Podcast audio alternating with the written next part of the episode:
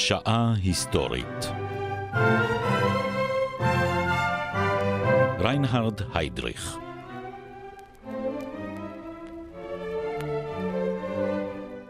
הפרופסור מיכאל הרסגור וליעד מודריק משוחחים על מושל בוהמיה ומורביה בתקופת השלטון הנאצי.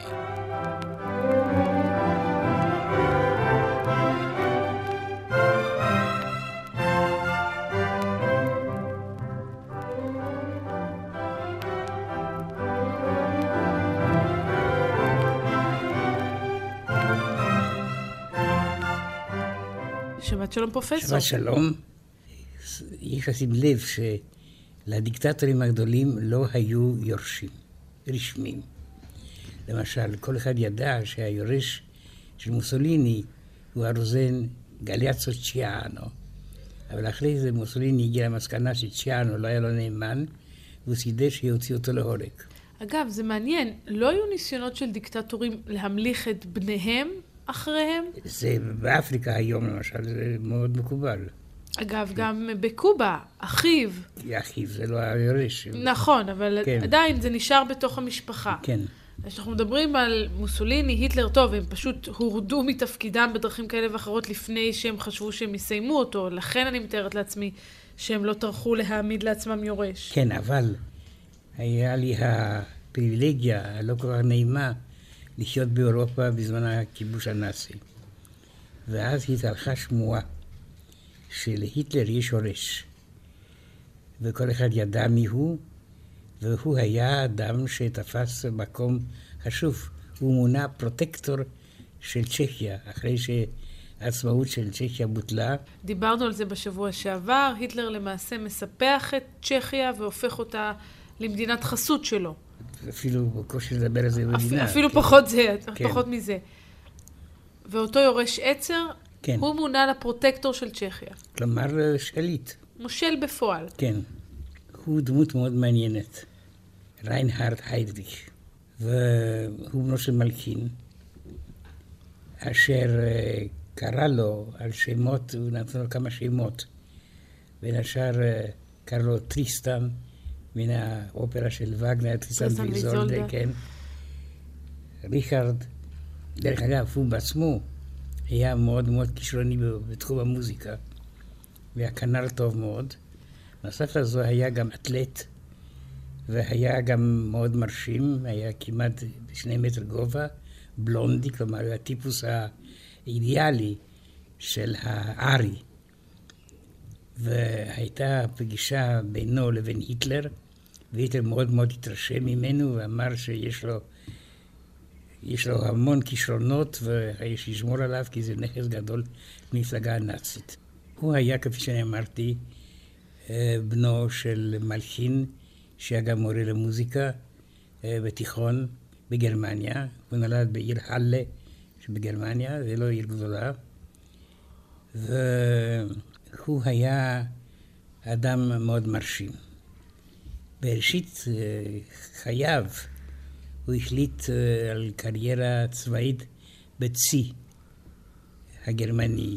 כצי שידוע לנו היה מוגבל אחרי חוזה ורסאי, שגרמניה לא יכלה לפתח את הצי כפי שהיא רצתה, כי סוף סוף הצי זה אולי הסיבה שווילם השני יצא למלחמה באנגליה, במלחמת העולם הראשונה.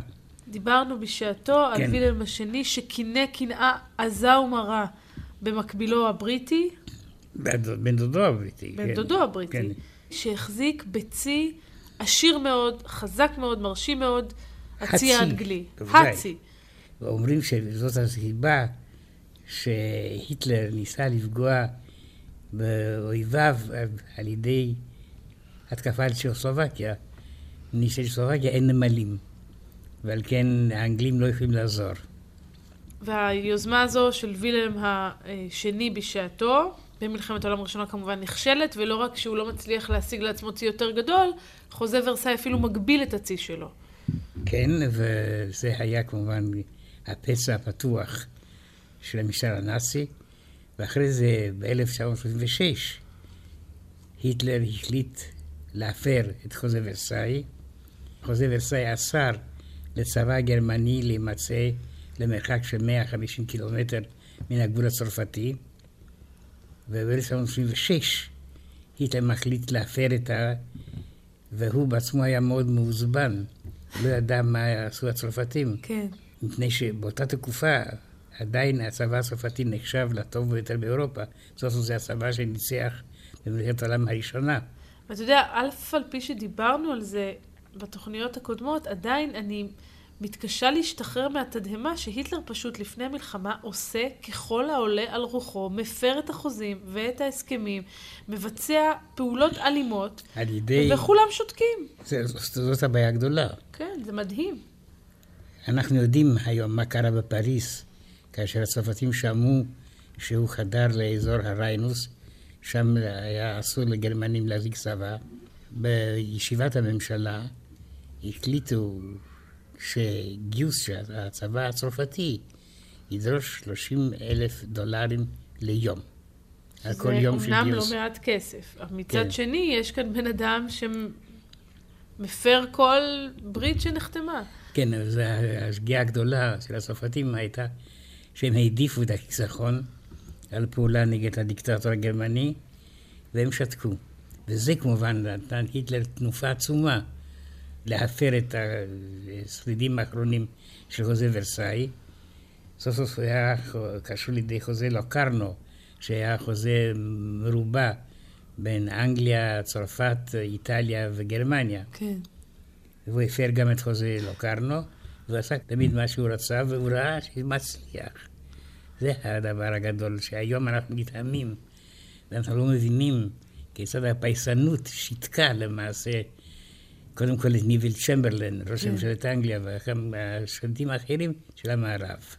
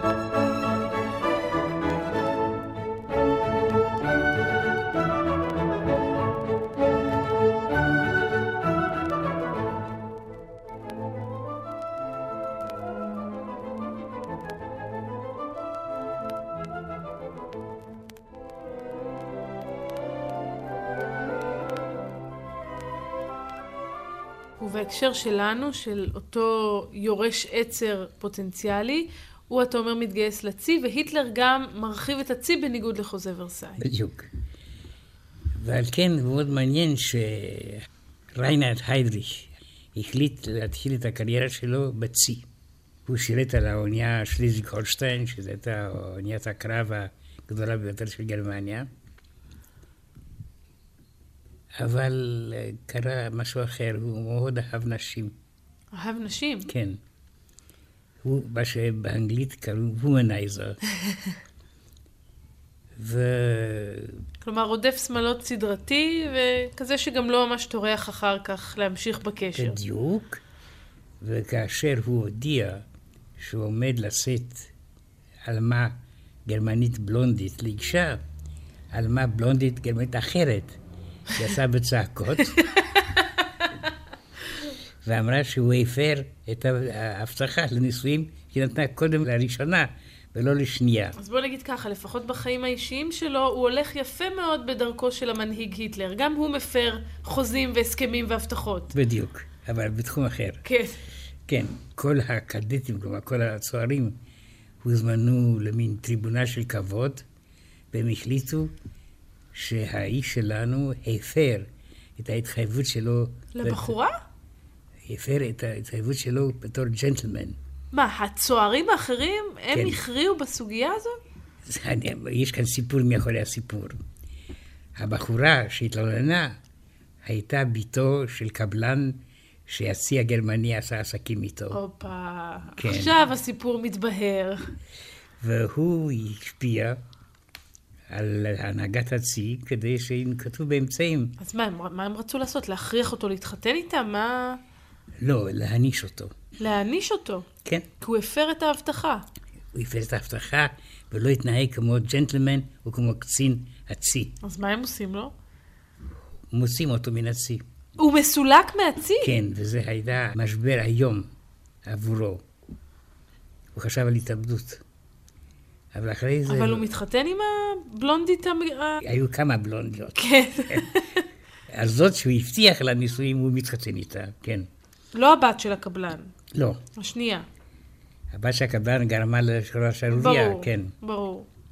ועכשיו, כשדרך הצי, שזה הייתה לפי דעתו הדרך הטובה למענו והמתאימה לו, לאן הוא ילך? ואז הוא מוצא את הצינור האחר, המפלגה הנאצית. הוא לא היה נאצי, אבל כאשר הקריירה שלו הימית אה, נשברה, אז הוא חושב שהוא יכול להתקדם במפלגה. מעניין אותי כשאתה אומר, הוא לא היה נאצי. איך אנחנו יודעים למעשה שהבחירה שלו במפלגה הנאצית הייתה בחירה תועלתנית, כפי שאתה מציג אותה, לא אידיאולוגית? כי הרי כל הגרמנים במובן הזה יכולים לומר, לא היינו נאצים, אבל הם בחרו לשתף פעולה עם המפלגה. במובן הזה הם נאצים לכל הזאת. דבר. כן, הם בחרו במפלגה הזאת, מפלגת אה, שלטת. במפלגה שלטת. אבל הוא, כשאתה מדבר עליו, איך אנחנו יודעים שבאמת הוא לא תמך באידיאולוגיה, אלא רק הצטרף? הוא לא היה חבר למפלגה. הוא הצטרף למפלגה רק אחרי שסולק מן הצי. אחרי- אה, כן. הבנתי. והוא הרשים מאוד את כל המנהיגים של המפלגה, קודם כל את הימלר, שהוא היה ראש הגסטאפו, גהיים שטאצפוליצאי, המשטרת הפוליטית הסודית של גרמניה. שזאת, אגב, דמות הימלר מרתקת בפני עצמה, אה, מרתקת לרעה כמובן, אבל אחת הדמויות המתוסבכות ביותר במפלגה הנאצית. כן, אבל יש לנו הערה מאוד מעניינת של היטלר על הימלר. הוא אמר, הימלר לא יכול להיות מנהיג מפני שאין לו דמיון. הוא למעשה היה מעין נושא כליו של היטלר. הוא הבין שאם הוא ילך עם היטלר, הוא יגיע רחוק, וזו הייתה מטרתו, לצבור כוח ושררה. כן, אבל אה, היטלר השתמש בו, אבל הוא לא העריך אותו. מאוד מעניין שכאשר גרמניה הנאצית התמוטטה, שני התומכים הנאמנים ביותר של היטלר מרדו נגדו, איש לא ידע על זאת. גרינג, הטייס לשעבר, שהיה מרשל של הרייך הגרמני, כן. הודיע לו שאם הוא לא יכול לשלוט, אני מוכן לקחת את מקומך. והיטלר מיד סילק אותו ממפלגה הנאצית, את גרינג. אבל גם הימלר, שהיטלר לא העריך אותו כל כך, מפני שאין לו דמיון ואין לו כן. השכלה, גם כן הודיע. זה היה משא ומתן קדחתני באמצעות של הרוזן פולקר ברנדוט. זה היה כשגרמניה התמוטטה. היה חיפוש מי יכול לשרת מי יכול לקחת את מושכות השלטון? בדיוק. וגם אה, הימלר סולק על ידי היטלר מן המפלגה, ומי שנשאר היה גובלס. וכאשר שהוא היטלר- באמת היה נאמן לו עד הרגע האחרון. כן, עד כדי כך שכאשר היטלר התאבד, הוא מינה את גובלס קאנצלר של הרייך. אבל גבלס גם. התאבד, יחד עם אשתו ונדמה לי ששת ילדיו?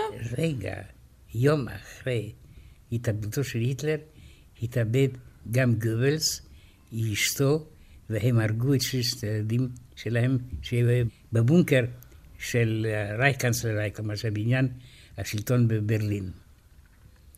כך שהכל נגמר, ובסוף, בסוף, היטלר קבע שהיורש שלי זה האדמירל דוניץ, מפקד הצי, שהוא היה כמה ימים באמת קאנצלר של גרמניה. הוא ברח לאיזשהו מקום קרוב לגבול הדין של דנמרק ושל גרמניה, ואחרי זה כבר בעלי הברית ביטלו את כל העניין הזה, והם לא דיברו ולא רצו לנהל משא ומתן עם שום שלטון נאצי.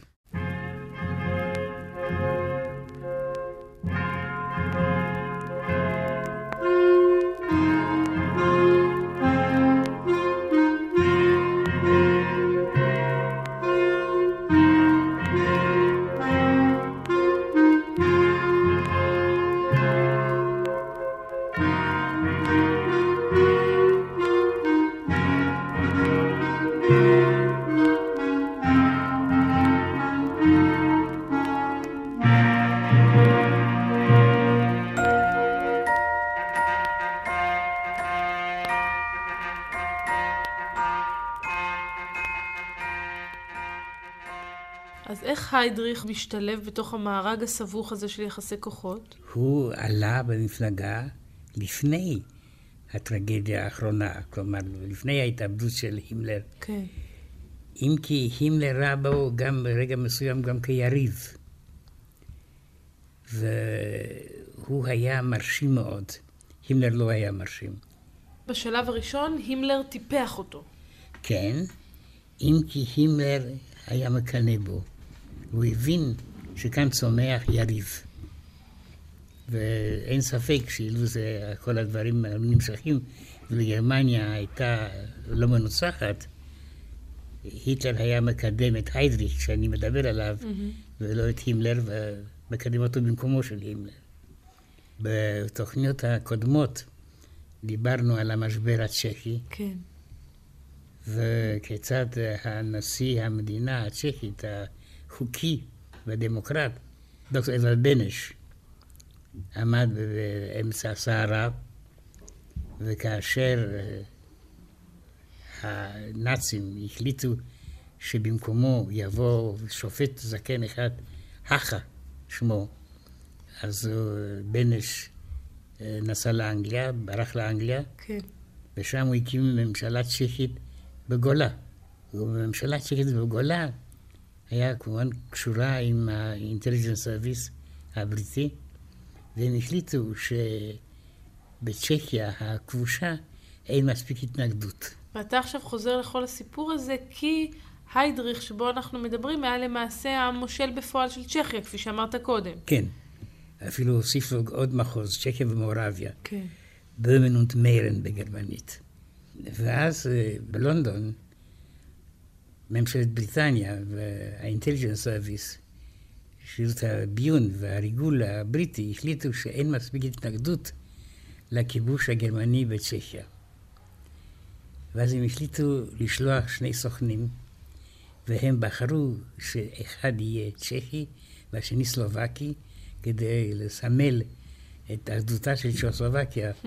שהיטלר כמובן רצה להפר אותה ולבטל אותה. כן. והם הוצנחו בצ'כיה. ומה הייתה משימתם? לאסוף אינפורמציה? לרצוח את היידריך. לרצוח את היידריך? כן. מפני שהיידריך התנהג בצורה פרובוקטיבית ביותר. הוא היה נוסע רק במכונית לא גג, חשופה. הוא היה ראוותני מאוד. כן, והוא רצה להוכיח את הביטחון של הגרמנים, ששלטונם בצ'כיה לא יופר על ידי אף אחד. להראות שהוא לא מפחד מאף ניסיון התנגשות. בדיוק. והוא... אגב, בשלב הזה הוא כבר נשוי, נכון? לאותה בלונדה מספר 2? כן, כן, ש... יש לו כבר הראשונה, כן. אני כבר לא יודע, כן, כן. יש לו ילדים? הם, הם חיים שם עם, עם... כן, כן, הוא גר בווילה שמורה היטב, על גבעה אחת ליד פראג. והיה מגיע לארמון של פראג, ששם חרצ'ין, מה שנקרא בצ'כית, שזה היה גם הארמון של השלטון האבסבורגי. ומה היו היחסים בינו לבין האחה? הנשיא בפועל שהנאצים ממנ... האחה היה אוטומט. הוא לא שלט בשום דבר, הוא חתם מה שהיידריך נתן לו אה, לחתום. הבנתי. כן. קיימים גם צילומים שמראים את משרד של אה, היידריך, כאשר כל הקצינים הנאצים ומדיהם יושבים, ומולם אדם זקן וכפוף, קרח ואומלל, הכה. אבל עוד לפני כן, מילה אחת לגבי התפקיד שלו גם בהשמדת היהודים, בפתרון הסופי. כן, הוא היה מאוד פעיל בעניין הזה, מפני שהוא ישב ראש בוועדת ואנזה, שהתכנסה בווילה מפוארת ליד ברלין, ושם החליטו על הפתרון הסופי, על ידי העסקת היהודים בעבודות שהביאו אותם למותם, לחיסולם. ולכן אני שוב חייבת לחזור לשאלה שעסקנו בה קודם, לומר שהוא לא היה נאצי זה קצת קשה. נכון שהוא לא הצטרף היה, למפלגה... הוא לא היה חבר המפלגה הנאצית לפני הטרגדיה שלו. אבל מי שלוקח חלק כל כך פעיל בהוצאה לפועל של הפתרון הסופי, רגע, אין רגע, דרך אחרת. רגע, רגע, זה... הוא התחיל את החלק שלו אחרי שהקריירה הימית שלו נסתיימה. ברור. כן. אבל גם אם הוא הגיע לפוזיציה שאליה הוא הגיע, לא מטעמי אידיאולוגיה, אלא מתוך רצון לכוח, לשררה, עדיין, ברגע שהוא משתף פעולה עם הפעולה המפלצתית הזאת, אין דרך אחרת להסתכל עליו מאשר כנאצי, פעיל, אקטיבי. בוודאי, מי ש... שרצה להגן, אה, הוא נכנס בהתלהבות גדולה מאוד. והאמת היא שהימלר, שהיה ראש הגסטאפו, פחד ממנו. כן.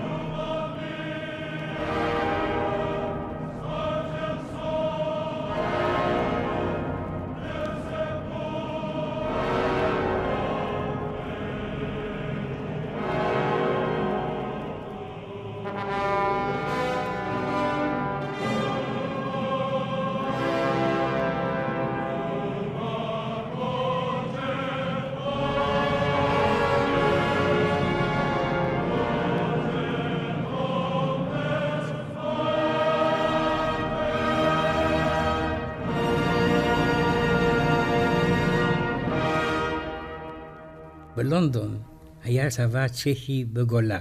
ולכן, ומוד... כמו שאמרת, הם שולחים את אותם שני מרגלים שמטרתם לחסל את היידריך. הם לא מרגלים, הם סוכנים. סוכנים. כן, לחסל את היידריך, וזה למעשה המעשה היחידי שבעלי הברית עשו נגד הציר רומא-ברלין בימי מלחמת העולם השנייה. מתי זה קורה? ב-1942. הם התקשרו עם לוחמי ה... מחתרת שהיו קיימים. הצ'כית. הצ'כית, כן. כן. הצ'כית והסלובקית.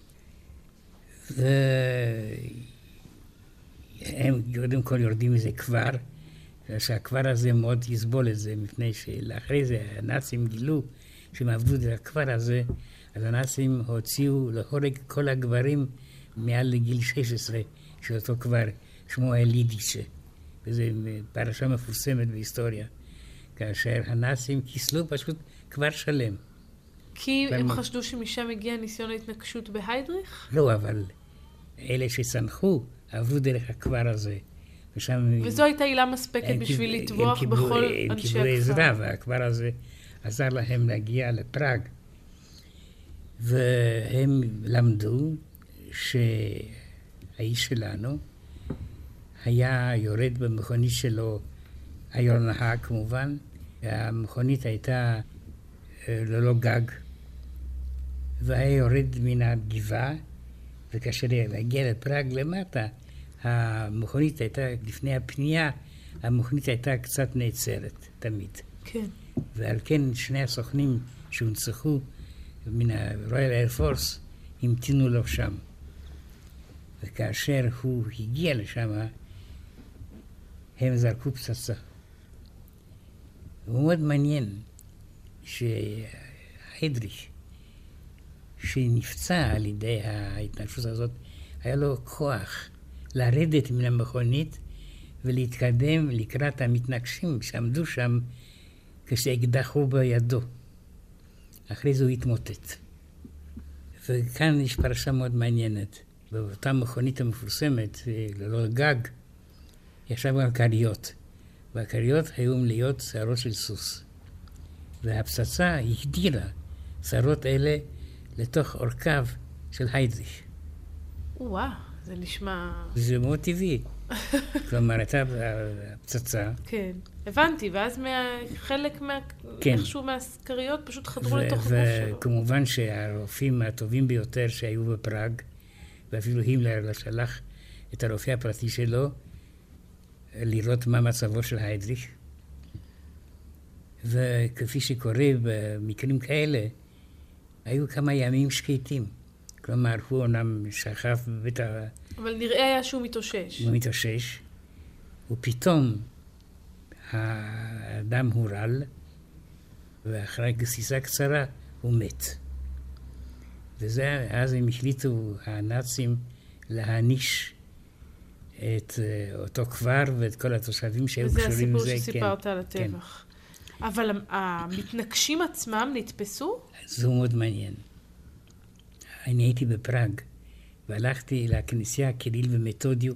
זאת הכנסייה ששני המתנגשים ברחו לשם. כי המחתרת הצ'כית אמרה להם שזה מקום טוב מאוד, מפני שבתוך הכנסייה יש מרתף.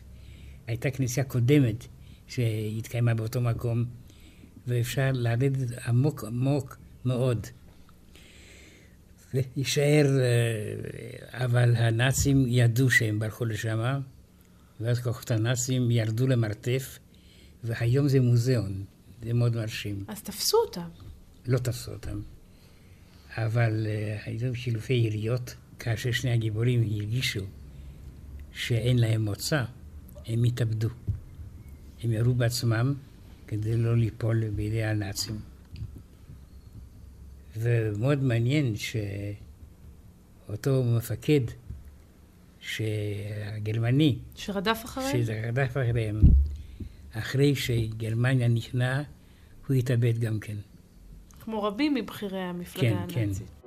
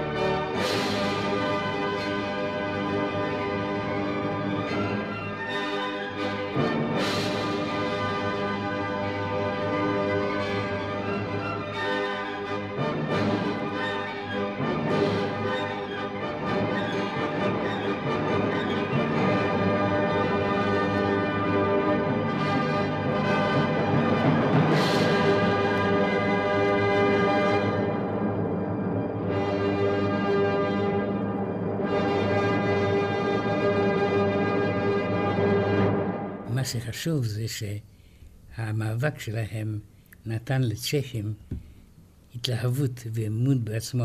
כן. והיו הפגנות, באחד ההפגנות הללו, סטודנט אחד בשם ים הופטל נרצח על ידי הגרמנים, והוא הפך גיבור לאומי, שצ'כיה חזרה להיות עצמאית, הוציאו עליו בולים ויש אנדרטה גדולה מאוד בפראג. כלומר, מעבר לערך של ההתנגשות הספציפית בהיידריך ובנטרול האדם הזה שהיה אחד מבכירי המפלגה הנאצית, וכפי שתיארת קודם, יורש פוטנציאלי להיטלר, הייתה כאן גם השפעה על העם הצ'כי ועל הנכונות שלו לקבל את הכיבוש הגרמני. וכמובן שהמעשה הזה הלהיב את הצ'כים, וכאשר היה ברור שגרמניה מפסידה, היה מרד בפראג. במאי 1945, בימים האחרונים של המלחמה. כן. והכל מסתיים, כפי שאנחנו יודעים, על ידי כניעתה של גרמניה ועל uh, נפילת בשבי של השרידים האחרונים. עוד לפני שהכל הסתיים, כן. איך היטלר הגיב להתנגשות הזו? קודם כל הוא ארגן הלוויה רשמית, מאוד מפוארת בפראג. ושם הימלר דיבר וגם היטלר דיבר. ובנאומים שלהם, מה ששפכו את היידריך למעלה למעלה מכל אפשרות להגזים, כלומר הם, הם גם רמזו שהוא היה בלתי זהיר. כלומר, ניסו בכל זאת להטיל בו את האשם. הם אמרו, אדם כל כך חשוב, שידע שיש לו ירושה כל כך כבירה, להסתכן על ידי מכונית חסרת גג. אגב, בזה הם צדקו. כן. זה במיוחד בולט, אפרופו הזהירות הקיצונית של היטלר, שבזכותה הוא הצליח להימלט מכל כך הרבה ניסיונות התנגשות בחייו, כפי שדיברנו באחת התוכניות כבר כן. לפני לא מעט זמן. הוא היה מחליף מטוסים, והוא היה משנה תוכניות, והוא היה באמת עושה הכל כדי להימנע מפגיעה אישית. והיידריך נוסע במכונית הפתוחה במסלול קבוע, אתה מתאר.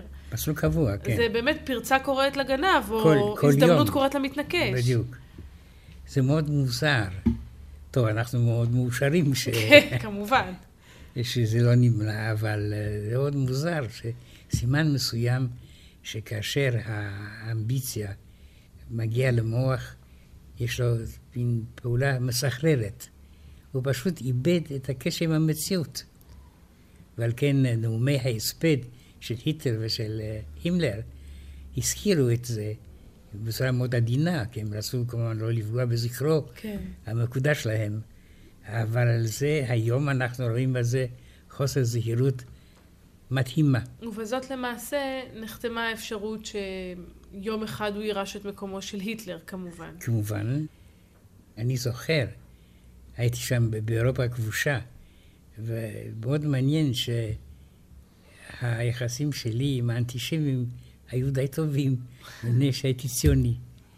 והאנטישמים אמרו, כה הוא רוצה לעזוב. אז זה היה אינטרס משותף. כן. במובן מסוים. כבר דובר אגב על... היו כל מיני טענות על שיתוף פעולה של ההנהגה הציונית עם הנאצים לפני המלחמה.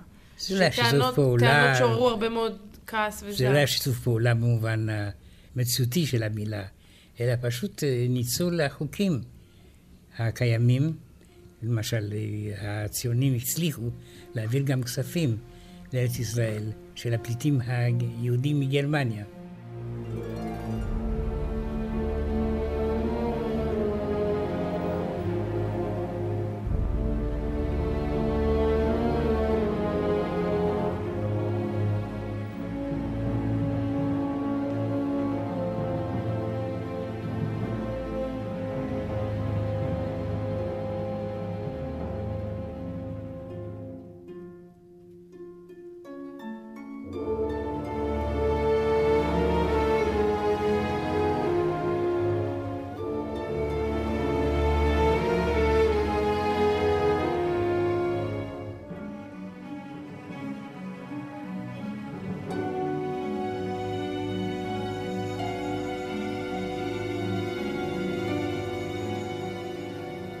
הזכרנו קודם כמעט בחצי משפט את תפקידו של היידריך בוועידת ואנזה.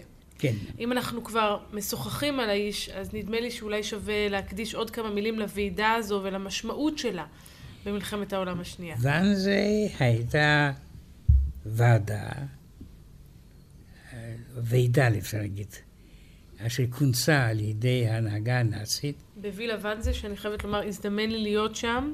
כן, מקום יפהפה. היית שמה? הייתי, הייתי. הפסטורליות שלו באמת, כן, כפי כן. שכולם אומרים, גם שם. הניגוד הוא בלתי נתפס כמעט, כמה שהמקום הזה יפה ואיזו זוועות, זוועה התרחשה בו.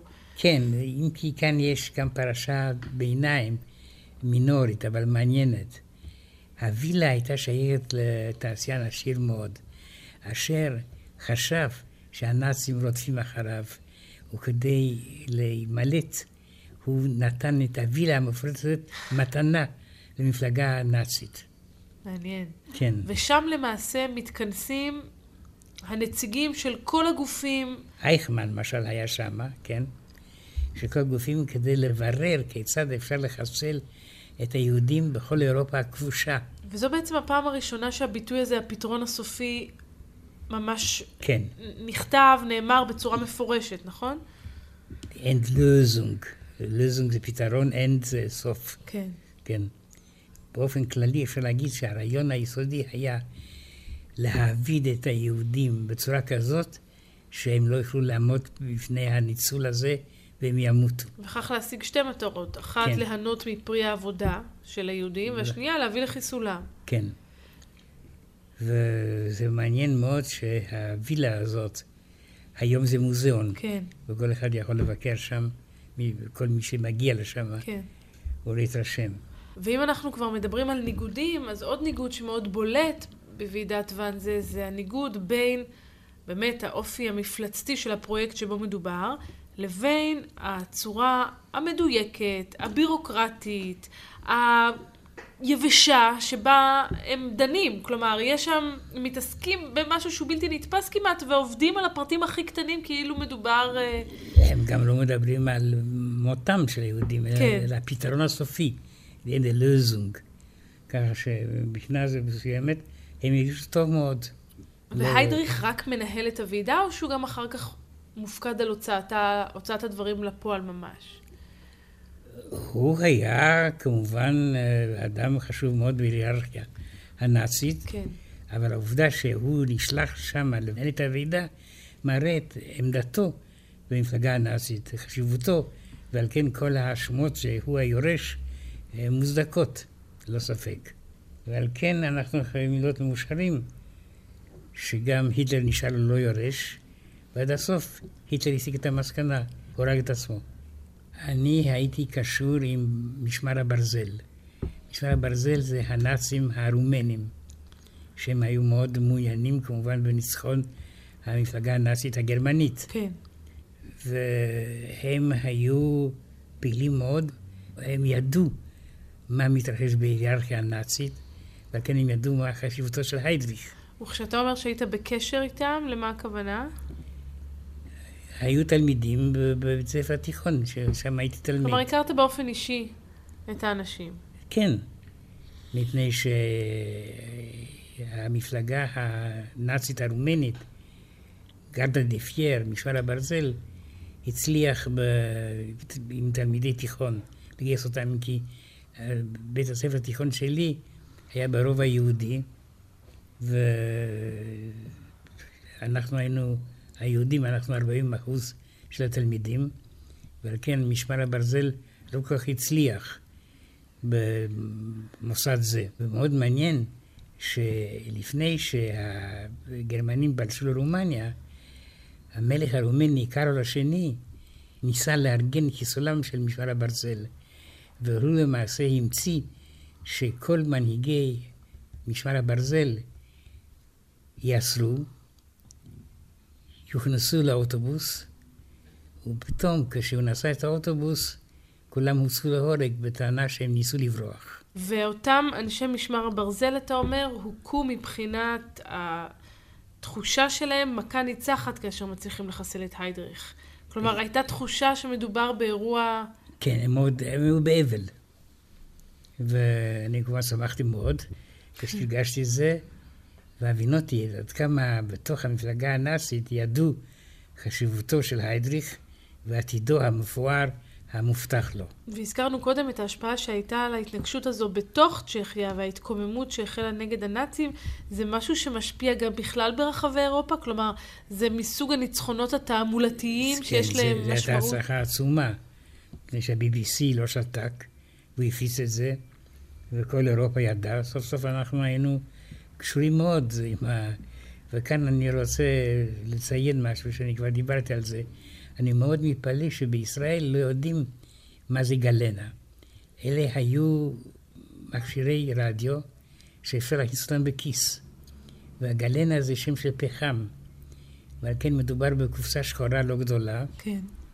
עם הפחם הזה, ועם חץ, ועם חוט ברזל ואוזניות.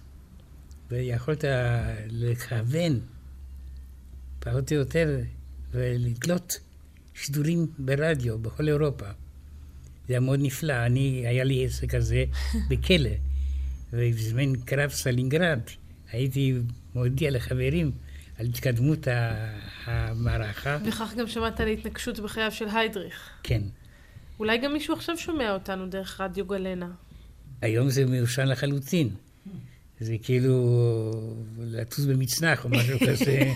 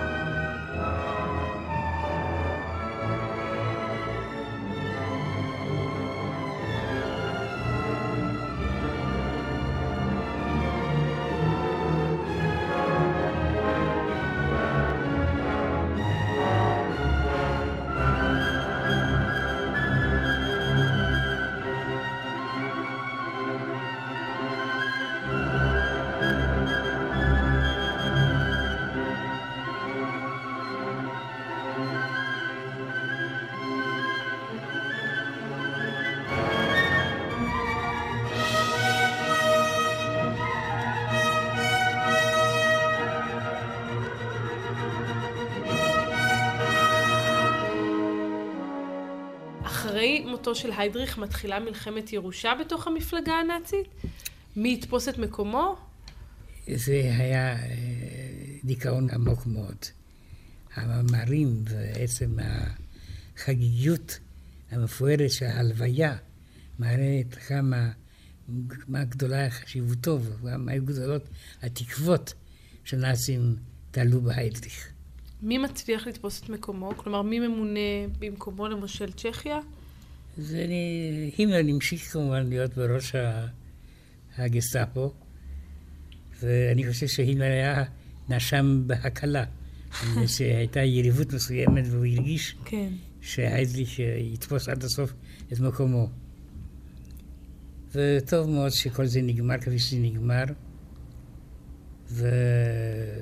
וקשה עדיין להבין שדבר כזה קרה בהיסטוריה האנושית. זה ברור. אם אני חוזרת אבל לעניין ההתנקשות, היו עוד בכירים נאצים ש... לא, זה מאוד מעניין, שזו הייתה ההתנקשות היחידה באירופה שאורגנה על intelligence service, ולא היו מקרים דומים אחרים. כי לא היו ניסיונות, או כי הבכירים הנאצים, למעט היידריך, נזהרו עד כדי כך שכל ניסיון מראש נועד לכישלון. הרי היטלר היה אלוף. כן. ביכולת להימלט מכל התנגשות, והיו מקרים רבים מאוד שניסו לסלק אותו. ומה שמעניין זה שאפילו בצמרת הנאצית, למשל ראש המודיעין הנאצי, אה, קנאליס, היה למעשה מוכן לרצוח את היטלר. הוא מאוד מעניין שהרמטכ"ל הגרמני, אדלר, היה תמיד בא לישיבות המטה הכללי של הצבא הגרמני עם אקדח בכיסו. וכשאחרי זה הוא אמר שהתאכלתי עם זה כי רציתי לרצוח את היטלר. כן, היו עוד וגם ניסיונות מאורגנים, הידוע שבהם, שגם בו כבר עסקנו, מבצע ולקירי. כן. אבל כולם נכשלו. כולם נכשלו לצערנו הרב, והיו הרבה ניסיונות, והיטלר היה אלוף ההתחמקויות, אם כי הוא עבד על זה, ובגלל זה הוא גם לא הבין. קצת היידריך נפל קורבן לרצונו להבין את עוצמתו, שהיטלר לא היה עושה את זה. כנראה בהקשר של היטלר, שהיחיד שהיה מסוגל לחסל את היטלר הוא היטלר עצמו. והוא עשה את זה, בהצלחה גדולה. וזה קורה כמובן בסוף מלחמת העולם השנייה. ובסוף חייו. לא רק הוא, אבל גם אשתו. אווה בראון, אשתו שהוא התחתן איתה ממש ברגע האחרון. כמה שעות לפני מותו, אבל הם, בטקס שהתנהל שם בבונקר, הם קראו לה פראו היטלר, כלומר גברת היטלר, והייתה מאושרת. לא הייתה מאושרת אולי מפני שידעה איזה המשך יבוא. בעצם הוא הבין שהכוחות של בעלות הברית בעצם כבר ממש צרים על הבונקר שלו, נכון? כן, מפני שמרוב חוכמתו הוא הצליח לנהל מלחמה בשתי החזיתות. מה שתמיד גרמניה ניסתה להימלט מן הגורל הזה, וילם השני וגם הוא, אבל הם נכשלו, ועד הסוף הם נוסחו על ידי העמדה הגיאוגרפית של גרמניה. ואז אמרת, אחרי מותו יש איש צבא שתופס את השלטון לתקופה מאוד קצרה, שהיטלר עצמו מינה. כן, דוניץ, האדמירל דוניץ, וכמובן שבעלות הברית לא רצו שום משא ומתן, לא הכירו בו, וכל גרמניה הייתה אזור כיבוש סובייטי ואמריקאי, וגם אה, המעצמות האחרות, צרפת ואנגליה, קיבלו את חלקם. כלומר, ללא שום אה, שלטון אוטונומי גרמני שהוא. לא. הכל חולק בין ארצות הברית לבין ברית המועצות, הם אלה... גם ש... אנגליה וצרפת. וכאשר הודיעו לגרמנים את הסידור החדש, והם אמרו, אחד הקצינים הגרמנים אמר, רק לא צרפת, מפני שסוף הם ניצחו את צרפת, ועכשיו הם חייבים לקבל שלטון צרפתי צבאי, זה היה מעבר לכל מה שהם יכלו לתאר לעצמם. באיזה שלב הגרמנים מקבלים איזושהי שליטה עצמית על המדינה שלהם? בשנים הראשונות, כשהחליטו האמריקאים, האנגלים והצרפתים להחזיר את השלטון המסוים, הם מצאו קודם כל אדם בשם אדנאור, שהציין בהתנהגות אנטי-נאצית בימי הרפובליקה של ויימאר, ואז הם החליטו שהוא הקאנצלר המתאים לגרמניה המערבית, החלק המערבי של גרמניה, והוא היה באמת uh, המנהיג הגרמני הדמוקרטי הראשון אחרי היטלר, שניהל את המדינה, והיום אנחנו יודעים שבראש המדינה הגרמנית עומדת גברת מרקל, שהיא uh, לא נאצית ולא... לא, לא. ולא קרובה לנאצים. היא הייתה, דרך אגב, היא בתו של כומר פרוטסטנטי, שחי באזור שיהיה מזרח גרמניה אחרי סיום מלחמת העולם השנייה.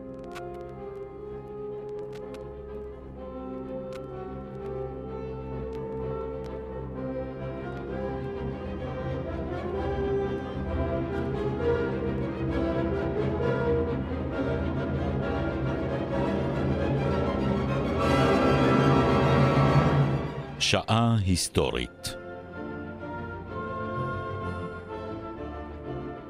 ריינהרד היידריך הפרופסור מיכאל הרסגור וליעד מודריק שוחחו על מושל בוהמיה ומורביה בתקופת השלטון הנאצי.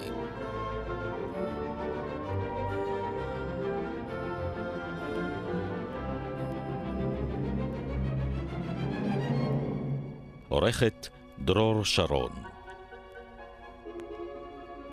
ייעוץ מוסיקלי עמליה רוזן. ביצוע טכני בני יהודאי, ליאור שרם וטל יוגב.